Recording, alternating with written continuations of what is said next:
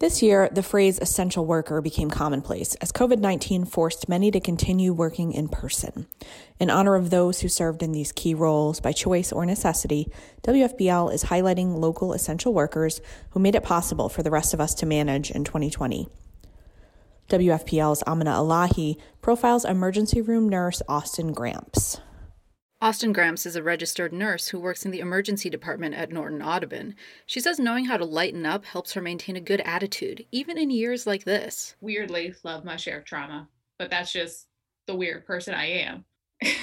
That's my dark sense of humor, but that's why I feel like I'm built to be E R. I love the weird things. I love weird cases. She lives in Saint Matthews with her senior dog, Toby. Because of the pandemic, she's given up a lot of what she usually turns to for relaxation. Eating out, live music shows, traveling. Like so many, Gramps has adjusted to life under COVID, with the added pressure of treating patients who might have it. I mean, it's still emotionally taxing now because, like, there's no social life anymore. Like, all I do is go to work and I go home and either do schoolwork or watch T V, which is depressing. Along with work and earning a master's in public health, she also works out virtually with her sister over Zoom, whatever she can do to stay active. But I think it's more anxiety and how to calm myself, because I still love my job, but it's more I'm anxious at home. Like, I don't know what to do with the energy. But at work, Gramps says things are much improved compared to the early days of the pandemic.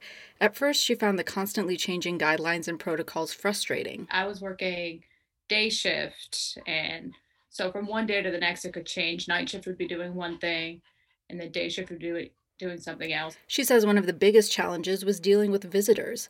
Patients struggled with being alone, yet later when visitors were allowed, they weren't always cautious enough. I remember there was this one visitor that had like the keep everybody safe mask and he had it under his chin. So I was like, thanks guy. This month, the first COVID nineteen vaccines are rolling out, with frontline workers like Gramps among the initial batch of recipients in Kentucky. Gramps expects details about when she could be vaccinated soon, and she plans to take the opportunity. But Gramps says she also feels hospital workers like her have the benefit of high-quality personal protective equipment and really understanding how to keep themselves safe. I think that the other frontline workers, E M S, that have to go into the horrible situations and pick these people up, they can get it. Postal workers, the poor people at the grocery stores that have to deal with it all. And then just the people out there that need it. To her, getting the vaccine out to the general public sooner could give a better sense of how effective it will be on a population level, since that's where coronavirus is spreading fastest. And everyone's sicker in Kentucky. Their diabetes, hypertension, cardiac illnesses, their renal function. So people come in sick already, and then on top of the COVID that's happening. Gramps recalls this spring when the uncertainty was even greater than now and people were scared to go to the hospital. They'd put off going in for non-COVID issues and end up getting sicker. It was around that time that she posted a large sign in her front window, identifying herself to the neighborhood as an emergency room nurse and thanking neighbors for their support. This is how I met her, actually. I'm one of her neighbors and brought my daughter over to leave her a chalk message on the driveway. She said these sorts of things keep her going, and that support only continued. I had a meal on my back porch, and I didn't know who left it, and I was debating whether or not to eat it, but I was like, I didn't have any food, and it looked so good. It was like a Salisbury steak, potatoes. I was like, I'm going to eat it. I did. It turns out it was from her neighbor, Roger. He sent more meals. Plus, his son would bring in her garbage cans, and they'd move her package deliveries to her back porch if she wasn't home. I work most Mondays, seven a to seven p, and I don't know if they just don't like the fact my garbage cans are out all day.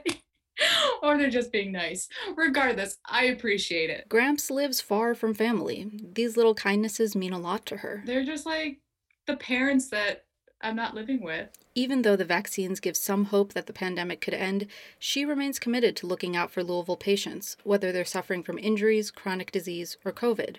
It's what she says she signed up for. Gramps is looking forward, yet clearly aware that the fight isn't over. Outside her front door, she illuminates green lights each night in honor of Kentuckians lost to the coronavirus.